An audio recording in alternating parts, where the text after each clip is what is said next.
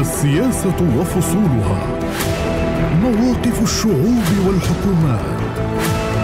تحديات إقليمية. متغيرات دولية. والصورة من كل الاتجاهات. في برنامجكم السياسي أبعاد. السلام عليكم ورحمة الله وأهلا بحضراتكم في حلقة جديدة وعدد جديد من برنامج أبعد.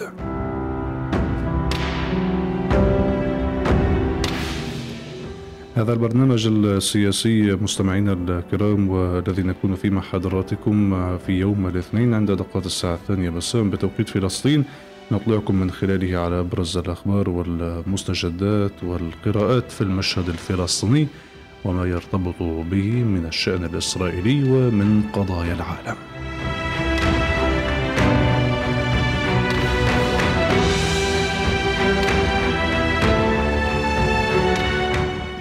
في أبعاد حديث عن المشهد من مختلف الأبعاد عن توقع للمآلات والسيناريوهات المختلفة وفي هذا الحديث يتجه وفي هذا الحوار يتجه الحديث نحو القدس الشريف العاصمة الأبدية لدولة فلسطين.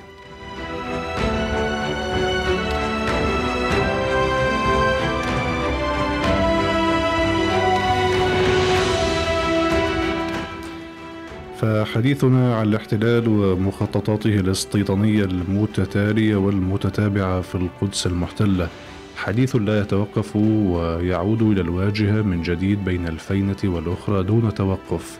حديث عن مخططات استيطانية تصادق عليها حكومة باتت تعرف وتوصف بأنها حكومة المستوطنين الفاشية بقيادة مجموعة من المستوطنين الخارجين من عباءة الاستيطان والتطرف أمثال بن جافير وسموتريتش وبقيادة المتطرف الأكبر. بن نتنياهو.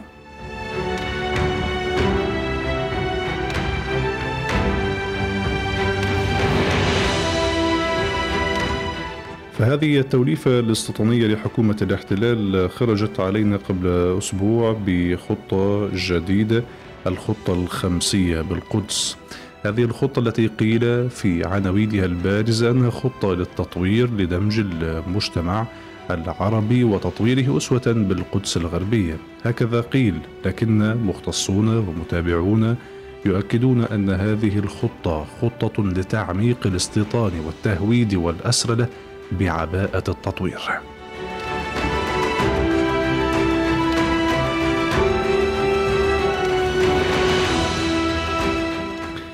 وكل ذلك يفتح أسئلة حول ما هي الخطة الخمسية التي أعلن عنها الاحتلال وصدقت عليها الحكومة الإسرائيلية ما أهدافها وكيف سيكون شكل القدس ما قبلها وما بعدها في حال تطبيقها. وأي الأدوات الفلسطينية التي يمكن أن نجابه بها هذه الخطة على المستوى الشعبي الميداني وكذا والأهم على المستوى السياسي. الذي يوازي هذا المستوى السياسي الإسرائيلي الذي يشرع مشاريعا تهويدية دون هوادة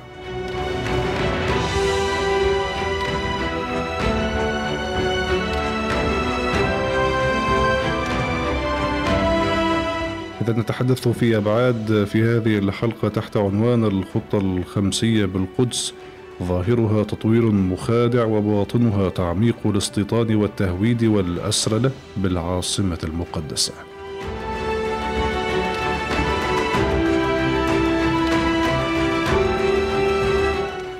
معي ضيوف كارم أقرب إلى المشهد من مدينة القدس المحتلة العاصمة الأبدية لدولة فلسطين السيد ناصر الهدمي رئيس الهيئة المقدسية لمناهضة التهويد من القدس على أن ينضم إلينا في هذا الحوار تباعا السيد فخري أبو دياب الخبير في شؤون الاستيطان من القدس.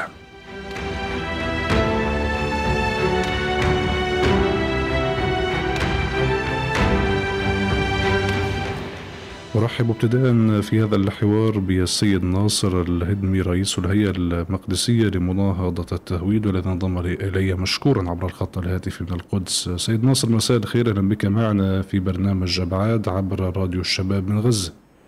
أهلا وسهلا بكم. حياكم الله. حياكم الله سيد ناصر. حديث عن خطة جديدة إسرائيلية من أجل التطوير. هكذا تم الإعلان لكن عن التفاصيل التي تنضوي عليها هذه الخطة الخمسية بالقدس ما الذي يمكن قوله في هذا السياق؟ نعم بسم الله الرحمن الرحيم. تحية لك ولجمهور المستمعين.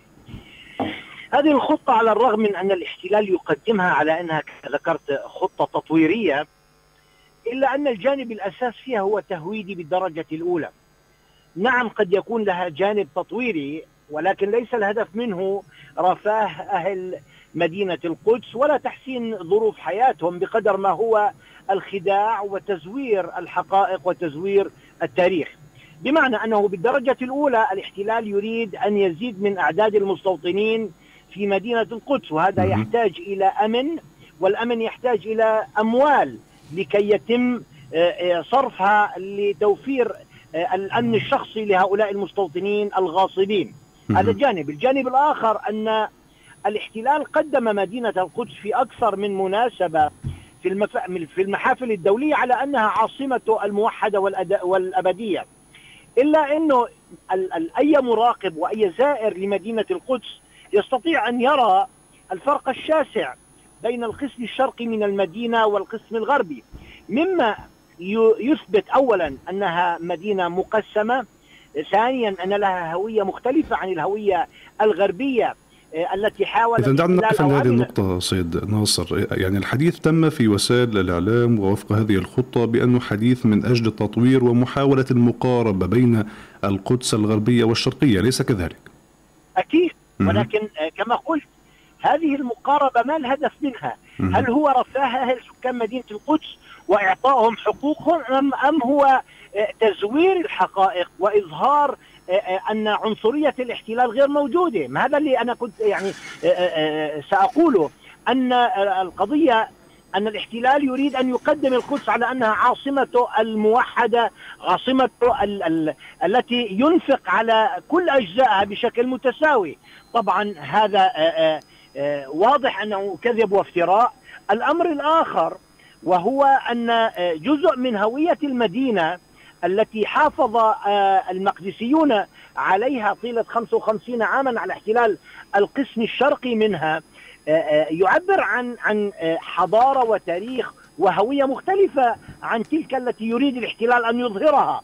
فهو يريد أن يمحو هذه الهوية يمحو هذا هذا هذه الحضارة وهذا التاريخ.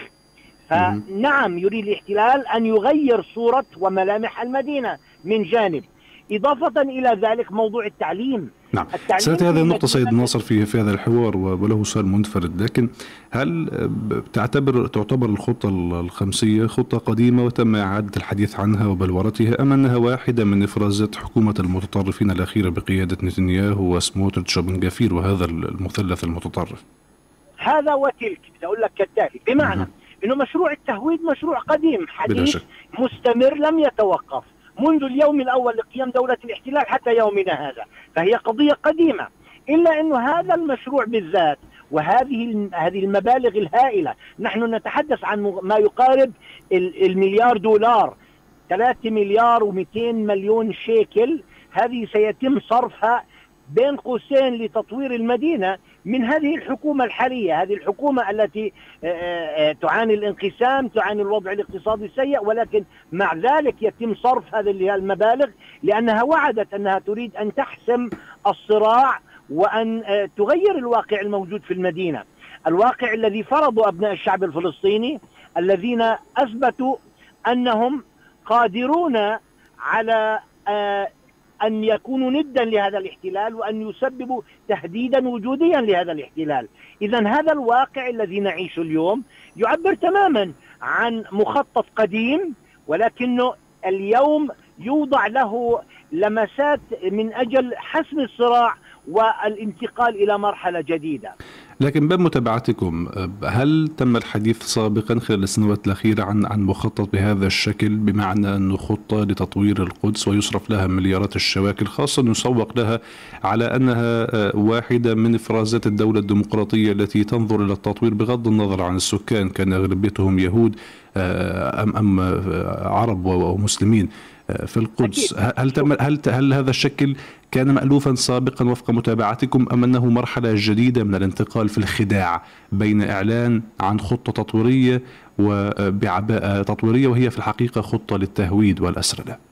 إذا بتذكر آه، كان في عندنا آه، خطة تطوير القسم الشرقي من مدينة القدس مركز المدينة. هذه خطة طرحت قبل ثلاثة سنوات أظن وبدأ التنفيذ فيها. ولكن هذه الخطة لم تكن كافية ولم تكن على قدر آه، آه، رؤية الاحتلال لضرورة حسم الصراع. آه، يعني رصد لها أموال ولكن ليست بهذا القدر. كذلك كان لدينا خطة تعليمية لأول شيء للسيطرة على المناهج, المنهج. المقدسية وللسيطرة على المدارس وتعويض النقص الموجود آه، لدى المقدسيين في الغرف الصفية. لكن قبل قبل التعليم هل هل ما قصدتوا فيما يتعلق بالتطوير قبل عدة سنوات؟ ما تم الحديث عنه بما يتعلق بوادي الجوز ووادي السلوكم وتحويل المنطقة فاقت أيضا لا هذا وادي مشروع مختلف. مشروع وادي السيليكون في وادي الجوز أيضا مشروع ثالث. فهذه كلها مشاريع.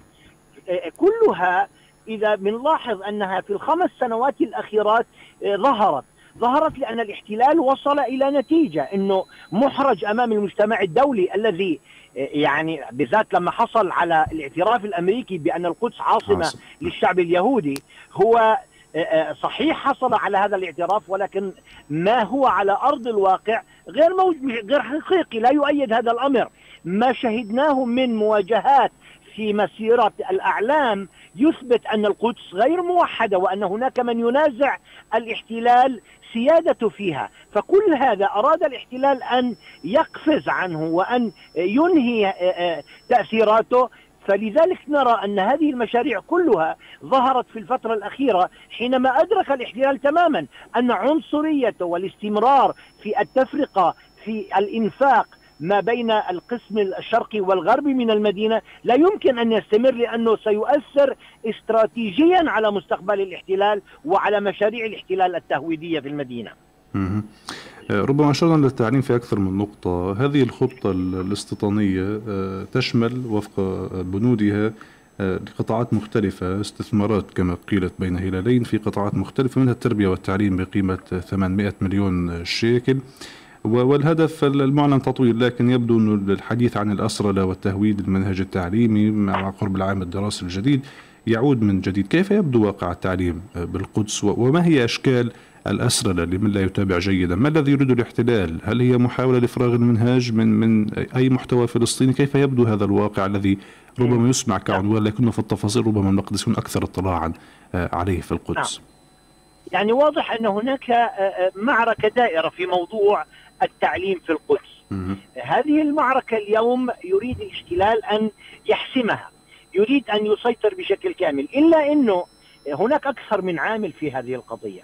العامل الأول وال وال وال الذي المرتبط بالإحتلال هو عنصرية الإحتلال وعدم استعداد قيادات الإحتلال على صرف مبالغ طائلة من أجل أن يقوم بين قوسين بواجبه باتجاه سكان مدينة القدس.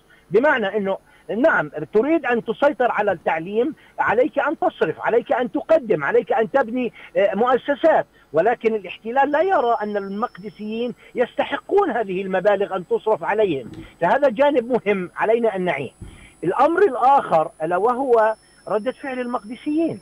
المقدسيون يرون تماما أن موضوع التعليم والمناهج هو أمر يخصهم وحدهم وليس من حق الاحتلال أن يتدخل فيه.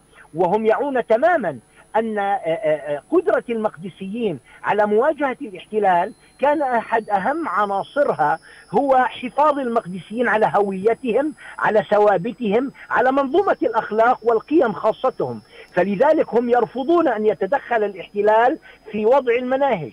الآن في مقارنة وهناك إحدى لجان أولياء الأمور في إحدى المدارس قامت في بعمل دراسة وإصدار كتيب يقارن ما بين المناهج الفلسطينية وما تريد. بلدية الاحتلال أن تفرضه كمنهاج مزور بديلا للمنهاج الفلسطيني.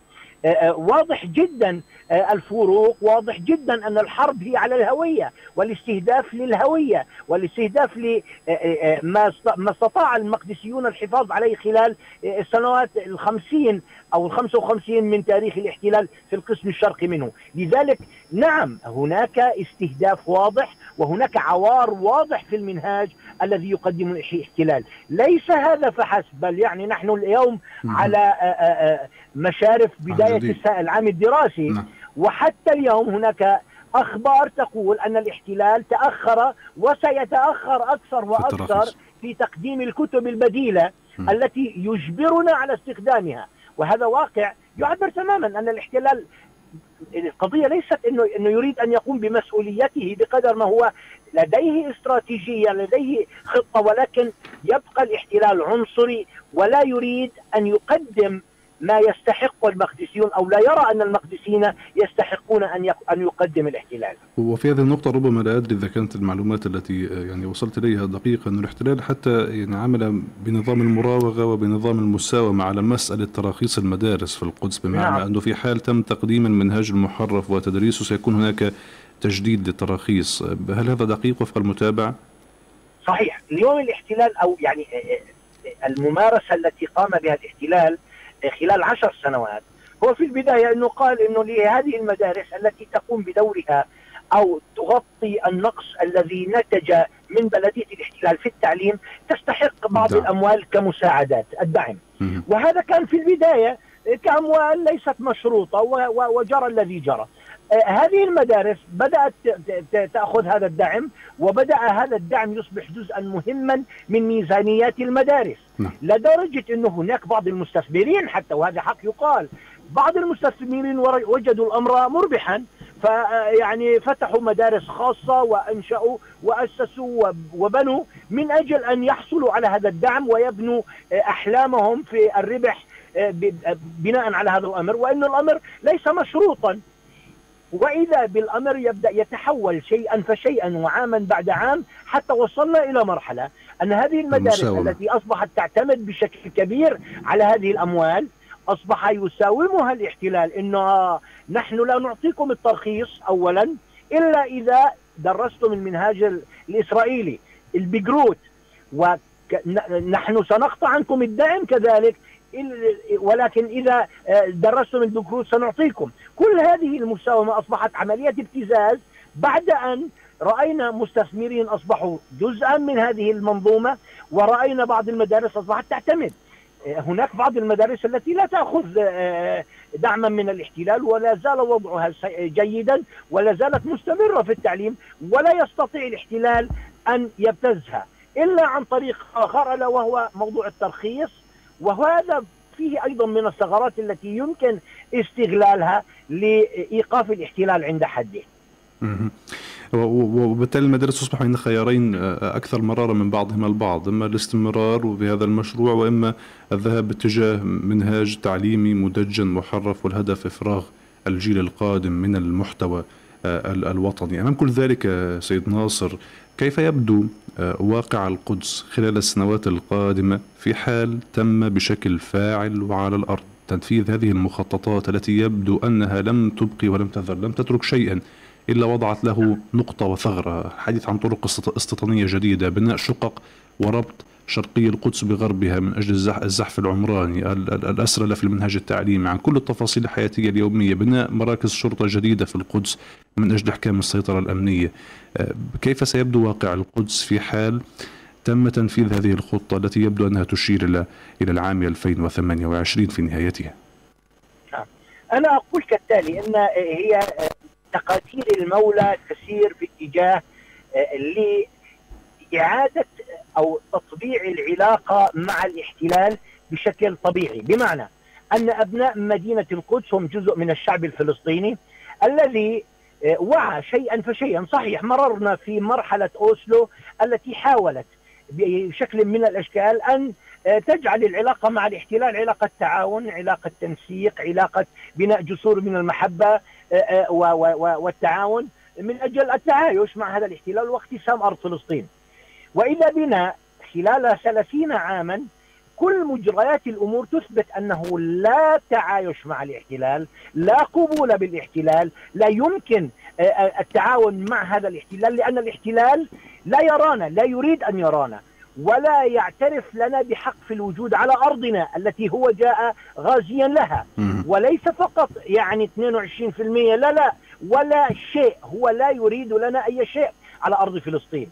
لذلك نعم. كل هذه الأمور في مدينة القدس كذلك شكرا. في موضوع التعليم وغير التعليم نقول أن الصراع قائم والصراع يوما بعد يوم يحتدم باتجاه العودة إلى المربع صفر أن العلاقة الطبيعية مع الاحتلال علاقة عداء ولم يوجد شعب على وجه الأرض قبل بالاحتلال ونسق معه وأصبح يعني يستمع إلى موسيقى الاحتلال وحتى يعيش تحت بساطير الاحتلال. لا ما فيش. الشعوب الحرة كلها تحررت إلا شعب واحد للأسف شعب اللي هو الهنود الحمر الذين أبيدوا عن ذكرة أبيهم حينما قبلوا بوجود الغزاة. شكرا. لذلك نقول لن يكون مصير الشعب الفلسطيني كمصير الهنود الحمر وهذا أثبتته 75 عاما من الصراع بل قل 100 عام حينما كان كذلك الاحتلال البريطاني قبل ذلك. فلن لن يكون مصيرنا. الصراع موجود. نعم هناك محاولات وهناك استراتيجيات. يمكن أن يترك أهل مدينة القدس وحدهم في لحظات معينة ولكن نحن اليوم بدأنا بالارتقاء وأنا أرى الشعب الفلسطيني يتجه بالاتجاه الصحيح. آه، لن نعود إلى مربع أوسلو لن نعود إلى مربع التساوق مع الاحتلال. شكرا جزيلا. واضح أننا نتجه باتجاه التحرر إن شاء الله. أمل ان نصل إلى الاتجاهات الصحيحة دائما القدس حقيقة دائما تثبت أنها البوصلة خاصة على صعيد أهلها وسكانها في كل المواجهات من هبة النفق وحتى البوابات الحديدية رغم اختلاف الأزمنة والأجيال الا أنها كانت وستبقى منارة لشعبنا الفلسطيني في المقاومة والصمود. رغم كل محاولات الاجتثاث والاقتلاع. شكرا جزيلا لك السيد ناصر الهدمي رئيس الهيئة المقدسية لمناهضة التهويد. شكرا لحضرتك على انضمامك إلينا في برنامج أبعاد وعلى كل هذه المعلومات. وكما قال السيد ناصر يبدو أن هذا المخطط الإسرائيلي في القدس المحتلة مخطط أكثر خطورة من أي مخططات سابقة خاصة أنه بتفنيد أوراقه تجد أنه لا شيء قد خلا منه هذا المخطط بمعنى أنه شمل كل الجوانب المتعلقة بتفاصيل الحياة اليومية. على صعيد الاستيطان زيادة عدد المستوطنين. على صعيد ربط القدس الشرقية بالقدس الغربية من خلال البناء. على صعيد مراكز الشرطة وعلى صعيد المنهاج التعليمي. إذا هو مخطط إسرائيلي محكم ممنهج من أجل إحكام السيطرة على القدس كما تفيد الوقائع وكما فاد ضيفي السيد ناصر الهدمي. أرحب بضيفي الكريم الأستاذ فخري أبو دياب الخبير في شؤون الاستيطان للقدس المحتلة الذي انضم إلي عبر الخط الهاتفي. سيد فخري مساء الخير. أهلا بك معنا في برنامج أبعاد عبر راديو الشباب من غزة. حياكم الله. أهلا بك سيد فخري وتحية من خلالك لاهلنا المقدسيين نتحدث هذه الحلقة تحت عنوان الخطة الخمسية بالقدس ظاهرها تطوير مخادع وباطنها تعميق الاستيطان والتهويد والأسرى بالعاصمة المقدسة. كيف يمكن وكيف تنظر إلى هذه الخطة الإسرائيلية وما الحقائق التي تنطوي عليها هذه الخطة فيما يتعلق بواقع القدس ومستقبلها؟ بسم الله الرحمن الرحيم نعم واضح أن هذه الخطة هي ربما من الخطط التي تريد الاحتلال أو تريد سلطات الاحتلال حسم موضوع القدس بشكل كبير فيها وهي يعني تمهد لتغيير هوية القدس تغيير ثقافة القدس والتركيز أيضا على البعد السكاني أي تفويغ هذه المدينة من سكانها الفلسطينيين المقدسيين. وجزء كبير من هذه الخطة سمي بتحسين ملامح المدينة والهدف تغيير ملامح المدينة وتهويد ملامح هذه المدينة ليتناسب مع رؤية وتطلعات وأطماع آه، سلطات الاحتلال واليهود. وكثير من حقيقة يعني المبالغ ستصرف على البنية التحتية يعني بادعاء أن ذلك سيسهل على المقدسيين ولتقليل الفوارق بينهم وبين الجزء الغربي من القدس. ولكن هي نعم تحسين وتسهيل ولكن للمستوطنين. أيضا يستهدف التعليم والثقافة حيث أن الاحتلال يريد تمييع الثقافة وتغيير الوجه الحضاري في مدينة القدس وفرض وحرب الشباب وهم يستهدفون العقلية القادمة حرفهم عن الوقوف في وجه الاحتلال والمشاريع الاستيطانية. وأيضا هناك جزء كبير أيضا للإستيطان والأمن وهو أمن الاحتلال والمستوطنين. وأظن أن الاحتلال يعني حاول أن يغلف هذا المشروع بغلاف تحسين وتطوير وتفريق وتقليل اذا تتفق مع طرح القائل عليه آه نعم سيد فخري تتفق مع طرح القائل بأن هذه الخطة هي خطة تهويد عميق بعباءة التطوير. نعم واضح جدا أن هذه الخطة أعدت بشكل محكم وقد يعني وصلت آه، أموال ضخمة وأكثر من ثلاثة آه، مليار و200 مليون شيكل وسخرت دولة الاحتلال كل إمكانياتها لأن الهدف هو الانقضاض على القدس بحيث أن تكون اورشليم حسب الوصف العبري آه، آه، لمشروع بين قوسين وأظن أنهم يعني يريدون أن يقطعوا شوط كبير بعد أن فشلوا في تفريغ المدينة طرد السكان عبر كل الإجراءات الاحتلالية من هدم من طرد من آه، اعتقالات اقتحامات. محاولات تضييق الخناق على المقدسين الاحتلال الآن يعمل على أن تكون القدس باطارده للمقدسيين لجلب مزيد من المستوطنين. يعملون على تغيير التركيبة السكانية تغيير الوضع الديموغرافي لكي يكون لصالح آه، المستوطنين. وأظن أنها من أخطر الخطط على القدس وقد وضعت بأيدي غلاة المتطرفين. وطبعا هذه الحكومة نعم. وخاصة أنها الآن عين الاحتلال على ما يسمى بالحوض التاريخي أو الحوض المقدس بما فيه المسجد الأقصى المبارك لأن الاحتلال آه، يريد تغيير هذا المعلم أي تغيير المعالم التي تدلل على هوية القدس العربية والإسلامية لوضع هوية آه، تلمودية إسرائيلية تخدم الروايات اليهودية وفي هذه النقطة إلى أي مدى الاحتلال آه، برأيكم ينتقل إلى مستوى مختلف مستوى من الدهاء الكبير في إعلان خطة آه، تعنون بتقليص الفوارق وكأنه نعيش في دولة ديمقراطية تهتم لمواطنيها بغض النظر عن خلفياتهم وأصولهم العربية. وإلى مدى يتم تسويق هذه الخطة للإعلام على أنها واحدة من تجليات الديمقراطية في في إسرائيل؟ نعم يعني غلفت بغلاف حسن وبغلاف جميل وتطوير وتحسين ولكن هذا هو ما يسمى بدس السم بالعسل. للالتفاف على الضغط الدولي وخاصة أن كل ما تقوم به سلطات الاحتلال مخالف للمعاهدات والمواثيق والقانون الدولي ولكي ولتخفيف أو كي لا يلقى معارضة من الداخل والخارج والمجتمع الدولي تحديدا فلذلك يعني هذه المشاريع دائما الاحتلال لا يعمل إلا لمصلحته ومصلحة الاستيطان والتهويد وأعلن عن أنه سيسمح ببناء 2000 وحدة سكنية.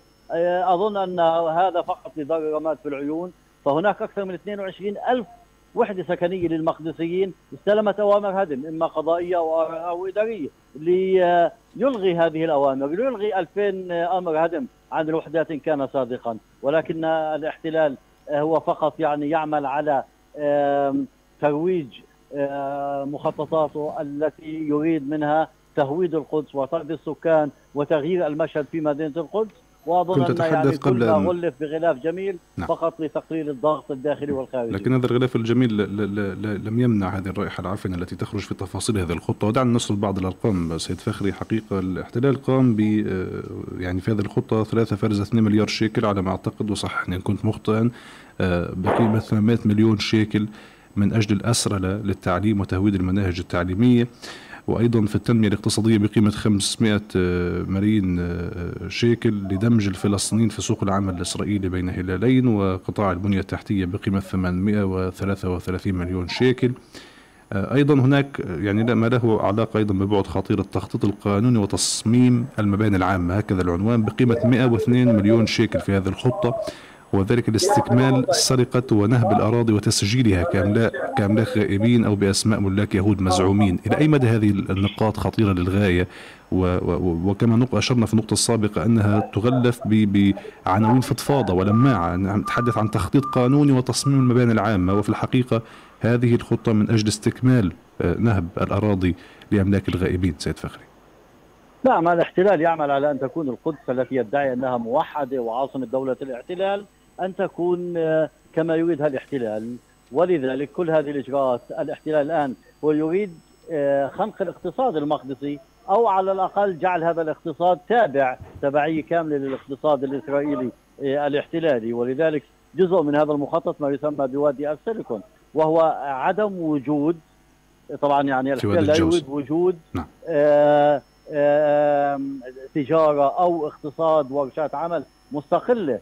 آه بعيده عن الاحتلال. يريد أن يلغي الاقتصاد الاقتصاد الذاتي أو المستقل عن الاحتلال مثل وادي جوز. وطبعا بالنسبة للمباني وهذه المناظر وهذه المشاكل أصلا الاحتلال لا يسمح لنا باستصدار تراخيص في سنة 2022 العام الماضي تقدم 1890 آه، شخص بطلبات لبلدية الاحتلال لاستصدار تراخيص وقد استوفوا كل الشروط المطلوبة. ولم يحصل إلا واحد في منطقة صور باهر آه، جنوب آه، القدس على أمر ترخيص وطبعا هذا العام بعض المباني في منطقة بيت عنينة. ولذلك أين يعني أكثر من 98% رفض الاحتلال إعطاهم تراخيص في الوقت الذي يسمن ويعطي تراخيص للاستيطان والمستوطنين. أظن كل هذه فقط يعني هي مجرد للتغطيه على مشاريع الاحتلال الاستيطانيه والتهويديه، الاحتلال يريد أن تكون القدس وتحديدا الجزء الشرقي هي حسب الوصف التوراتي و مليئه بالمستوطنين ويحاصر التجمعات الفلسطينية يعني يتم طرد الفلسطينيين وإبعادهم وتغيير المشهد العام. لذلك لن ينطلي هذا علينا كمقدسيين لأن الوقائع على أرض الواقع تدلل على ذلك ولكن هو يريد ترويج ذلك أمام العالم ولكن الاحتلال الآن هو حقيقه يريد تغيير الوجه الحضاري هناك كثير من المشاريع حفر أنفاق حفريات جسور مشاريع تهويدية ضخمة ولكن لا تخدم إلا مصلحة الاستيطان والمستوطنين. على على صعيد الطرقات أيضا في نقطة مهمة آه، للغاية، هناك حديث في هذه الخطة عن تخصيص 230 مليون شيكل لاستكمال الطريق الأمريكي أو ما يعرف بالطريق الدائري الشرقي في القدس المحتلة ضمن مشاريع المواصلات التي شملتها الخطة الخمسية. آه، ما الذي يمكن قوله عن هذا هذا المشروع؟ ولاي مدى الهدف منه التهام مزيد من الأراضي الفلسطينية بذرائع أمنية ومحاولة فصل الطرقات بين اليهود والعرب؟ نعم يعني تزامن سؤالك مع وجودي في هذا الطريق الأمريكي الذي يصل من آه، منطقة جنوب القدس بالقرب من صور باهر ومستوطنة جبل أبو غنيم وصولا إلى مستوطنات آه، معالي أدوميم والشرق وهو للعلم يعني آه، هدم وسيتم هدم مئات المنازل لتوسعة أو لإكمال هذا الطريق. وأيضا مصادرة آلاف الظلمات للمقدسيين لهذا الشارع الذي سيسهل ويسرع وصول المستوطنين من آه، منطقة تجمع مستوطنات جوش عطيون وجنوب القدس إلى مستوطنات تجمع مستوطنات معالي أدوميم والمستوطنات في منطقة إيوان ومعالي آه، أدوميم وأظن أنه يعني أوجد فقط للمستوطنين. ولذلك كثير من الشوارع داخل القدس التي يعني قد تخدم آه، المستوطنين ولكن بالاكثر قد تخدم أيضا الفلسطينيين. لا نرى أي تحديث أو أي يعني تطوير لها أو شق طرق جديدة، فقط الطرق التي تخدم الاستيطان والمستوطنين مثل هذا الشارع الذي يسمى شارع الطوق. أو الشارع الأمريكي الذي سيستخدمه آه، بدل أن يلتف المستوطن من منطقة جنوب القدس باتجاه شارع يافا أو منطقة باب الخليل والشيخ جراح ووادي الجوز والتل الفرنسية والعودة إلى منطقة جبل الزيتون والطور وصولا إلى مستوطنات آه، معالي أدوميم ومحيطها سيكون يعني ربما سيوفر آه، ما لا يقل عن 50 إلى 60 دقيقة وتوفير أكثر من 42 كيلومتر. فلذلك هو فقط سيخدم المستوطنين وبالمقابل نحن نعاني من هذا المشروع وهذه الطريقة التي سلبت أراضينا وفصلت المناطق وجزأت وحاصرت كثير من التجمعات. وهناك على قائمة الهدم أكثر من 237 منزل في منطقة صور باهر جبل مكبر منطقة سلوان وصولا إلى جبل الزيتون مهدد بالهدم واستلمت أوامر هدم لتكملة هذا المشروع. أظن أن كل المشاريع هي مشاريع استيطانية وهذه حكومة المتطرفين هي لا تعمل لمصلحة المقدسين والقدس ولكنها تريد أن تهيئ القدس لأن يعني تجلب مزيد من المستوطنين وأظن أن يعني المشاريع التهامية للأرض الفلسطينية آه، تشير لارقام عالية أكثر من 200 منزل من أجل طريق التفافي كما تشير وبالتأكيد كل هذه المنازل لمنازل الفلسطينيين وحقيقة لفتت نقطة أشرت إليها وهي حقيقية للغاية بمعنى أن الاحتلال الذي يقول إنه سيبني عدد محدود من من الشقق السكنية للفلسطينيين كان من باب أولى ان أن يزيل أوامر الهدم عن آلاف المنازل التي تهدم بشكل يومي وهذه النقطة آه، مهمة للغاية. أيضا عرجنا على مسألة أن هناك خطة لبناء مراكز شرطة جديدة من أجل تعزيز حتى هذا الجانب الأمني لم تغفله هذه الخطة الخمسية التي من الواضح أنها أعدت وأحيكت بتفاني عالي. آه، وفي هذه النقطة هذا يدفعنا الحديث ربما عن آه، آه، ما الذي يجب أن يكون أمام هذا الواقع في الجانب الآخر بمعنى أن هذه الخطة قدمها وزير متطرف داخل حكومة المتطرفين المستوطنين وتم المصادقة عليها من أعلى المستويات السياسية الإسرائيلية. لكن ماذا عن المستوى السياسي الفلسطيني أمام هذا الواقع من أجل تعزيز صمود المقدسيين ومؤازرتهم في محنتهم؟ وهم يدافعون عن فلسطين بل عن الأمة العربية بأسرها. نعم يعني حقيقة ما ينقصنا أولا إرادة سياسية حقيقية لدعم تمكين صمود وثبات أهل القدس. الاحتلال يستغل الظروف ويعني يضخ بأموال هائلة لتهويد القدس أي يهود الأرض على يهود القدس على أرض الواقع. ولكن يعني نحن فقط مجرد ردات فعل ولا نرى أي استراتيجيات أو مخططات حقيقية لاستثمار القدس والمقدسيين وتثبيت آه، أهل القدس ودعم القدس والمقدسين والقضية الفلسطينية. الاحتلال يريد أن تكون هذه المدينة مهودة بشكل كامل. ويهود التاريخ والجغرافيا والثقافة والشوارع والمسميات وعبرنت وأسرلت كل شيء. ولكن في المقابل لا نسمع إلا جمل لا تسمن ولا تغني من جوع. أين هي يعني الخطط؟ الدعم. حقيقة القدس بحاجة بحاجة ماسة إلى الوقوف. لأن الاحتلال يعني أصبح يعي تماما أن ربما سقف ما يصل إليه المؤسسات الرسمية كانت فلسطينية وعربية استنكار هنا واحتجاج هناك. ولكن لا نرى على أرض الواقع ما يوقف أو على الأقل يعيد لهذه المدينة عروبتها وإسلاميتها. وهذا ما ينقصنا. ما ينقصنا هو فعلا مشاريع حقيقية قابلة للتطبيق على أرض الواقع وضخ أموال. وأن تكون أن تكون القدس ذا أولوية في يعني في الميزانيات أولوية حقيقية وليست في الخطابات والبيانات الرنانة خاصة وأنت تشير حقيقة إلى مسألة كنت أريد أن أسأل حضرتك عنها أيوة عن ميزانيات القدس التي تبدو أنها الأقل منذ سنوات طويلة وفي كل موازنة جديدة يبدو أن حصة القدس تقل آه، بالجانب الفلسطيني أليس كذلك؟ نعم لأنه لا يوجد إرادة حقيقية لاستعمال أوراق الضغط أو لدعم آه، القدس والمقدسيين ولذلك لا نرى شيء حقيقة يعني نحن لا نرى على أرض الواقع أي شيء وهذا مؤسف. ولذلك الاحتلال انفرد في الرواية انفرد في القدس انفرد في أهل القدس. يجول ويصول ويتعدى حتى على القانون الدولي وأصبح القدس ليس لهم ظهر. ولذلك يعني ما يؤخر أو يؤجل ولا يلغي آه، مشاريع الاحتلال هو الصمود والثبات والتحدي من أهل القدس. وينقصهم فعلا الإسناد الحقيقي والدعم الحقيقي وليس يعني آه، آه، جعجعة بل نرى نريد أن نرى طحينا في القدس. لأن القدس تهود وهي على مذبح التهويد بشكل كبير وللأسف لا نرى أي يعني برامج واستثمارات ومخططات واستراتيجيات لتبقى هذه المدينة عربية إسلامية. أه، دعنا نذهب بسؤال أخير حقيقة ارتدادي لأنه هذه الخطة أيضا وقبلها ليست المسألة في القدس لأنه يبدو أن البعض يعني ترك القدس أه، تواجه مصيرها بل أيضا في الضفة الفلسطينية. الخطط الإسرائيلية الأخيرة سيد فخري تشير إلى أن هناك مخطط يقضي برفع عدد المستوطنين في شمال الضفة من نحو 170 ألف مستوطن إلى نحو مليون مستوطن في مستوطنات نابلس طول كرم قلقيديا سلفيت آه، باعتبارها مجرا حيوية للتوسع الاستيطاني. تتحدث عن آه، زيادة آه، لخمسة أضعاف وأكثر خلال 30 عاما. هذا مخطط إسرائيلي آخر في الضفة بمعنى أن الأمر لا يقتصر على القدس بل أنه يسير بالتوازي في كل الأراضي الفلسطينية. إلى أي مدى هذا خطير ويدفع باتجاه تحرك أكثر استعجالا من من الخطوات البطيئة في القدس؟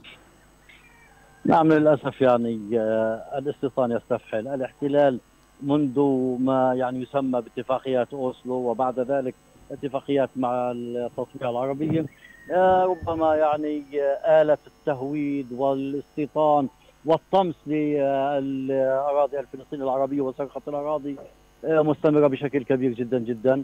وهم يسيرون بخطط آه، حتى دون أي إعاقة دون معوقات دون من يوقف هذا الاحتلال رغم أنه يتعدى على القوانين الدولية، وقد نسمع من المجتمع الدولي بعض الاستنكارات والاحتجاجات البسيطة التي أصبح يعلم الاحتلال أنها لن آه، يعني آه، تخدع الاحتلال. ولذلك يعني الأمر مؤلم لعدم وجود أو عدم وجود نية أو مخطط لإيقاف الاحتلال، حقيقة يؤلم الوضع والاحتلال يجلب مزيد من المستوطنين للعلم. هناك أكثر من 32 ألف وحدة استيطانية فارغة في الضفة الغربية والاحتلال يقوم ببناء مستوطنات ومشاريع استيطانية وليس للاحتلال اعداد يعني يستطيع إحلالها في هذه المناطق ولكنه يريد أن يسرد الأرض ويسيطر عليها دون وجود من يردع الاحتلال. وللعلم الاحتلال لا يفهم شكرا. إلا لغة الصمود والثبات والتحدي وليس لغة النقاش التي يحاول اعتمادها بعض الساسه ان كانوا فلسطينيين أو عرب. وبذلك الاحتلال رأى في ذلك يعني ضوء أخضر لمزيد من التهويد وقد يأتي اليوم الذي لا يوجد يعني إمكانية لأن تكون هناك إمكانية مستقبلية أن يكون كيان فلسطيني تقسم التجمعات تحاصر تقضم الأرض وهذه اللغة قسم شمال الضفة عن جنوبها. نعم. وهذه اللغة التي يبدو أن الفلسطينيين بالقدس منذ زمن هبة النفق في 96 وحتى البوابات الإلكترونية يعوها جيدا. لغة القوة والميدان على أرض الواقع للغة الاستجداء والاستعطاف والرهان دائما حقيقة على أهلنا المقدسين في القدس وغيرهم المشتبكين في جنين ونابلس وفي كل المناطق الفلسطينية. بالتأكيد هم الميزان الأول وخط الدفاع الأول وربما في بعض الأحيان للأسف الأخير. شكرا جزيلا لك سيد فخري أبو دياب الخبير في شؤون الاستيطان من القدس. شكرا شرفنا في هذا الحوار وكنت معنا ضيفا عزيزا في برنامج أبعد.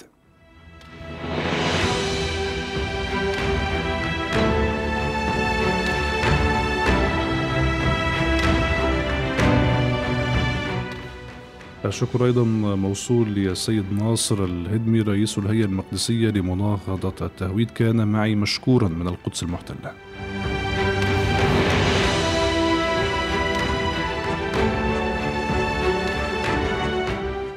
من الواضح أن الاحتلال يسير بخطوات تسابق الزمن باتجاه التهويد بين خطة وخطة. هناك خطة ثالثة من أجل التهويد والاستحواذ والسيطرة.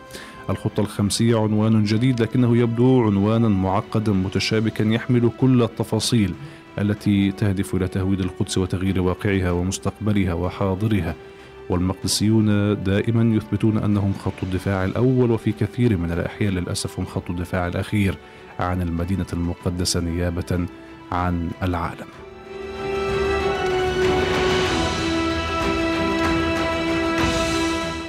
الاحتلال يذهب باتجاه خطة معمقة للاستيطان مغلفة بعباءة التطوير. ربما لم يلخص هذا المشهد أكثر ما تفضل به ضيف الكريم السيد فخري أبو دياب خاصة هذه الخطة تشمل على بناء وحدات استط... وحدات سكنية عفوا للفلسطينيين في القدس من أجل دعمهم ومحاولة تقليل الفوارق بين القدس الشرقية والقدس الغربية كما قالت هذه الخطة. ألم يكن أولى إذا كان الاحتلال صادقا في مخططاته أن يتوقف عن أوامر الهدم اليومية؟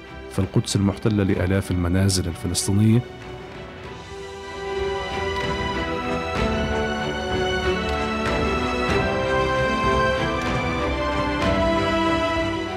على كل أحوال هذه الحلقة من برنامج أبعاد تصل لنهايتها والتي جاءت تحت عنوان الخطة الخمسية بالقدس. ظاهرها تطوير مخادع وباطنها تعميق الاستيطان والتهويد والأسرل بالعاصمة المقدسة.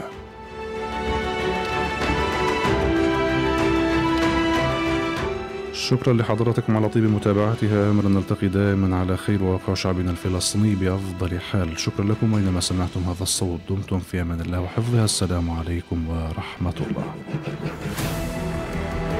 السياسة وفصولها. مواقف الشعوب والحكومات. تحديات إقليمية. متغيرات دولية. والصورة من كل الاتجاهات. في برنامجكم السياسي. أبعاد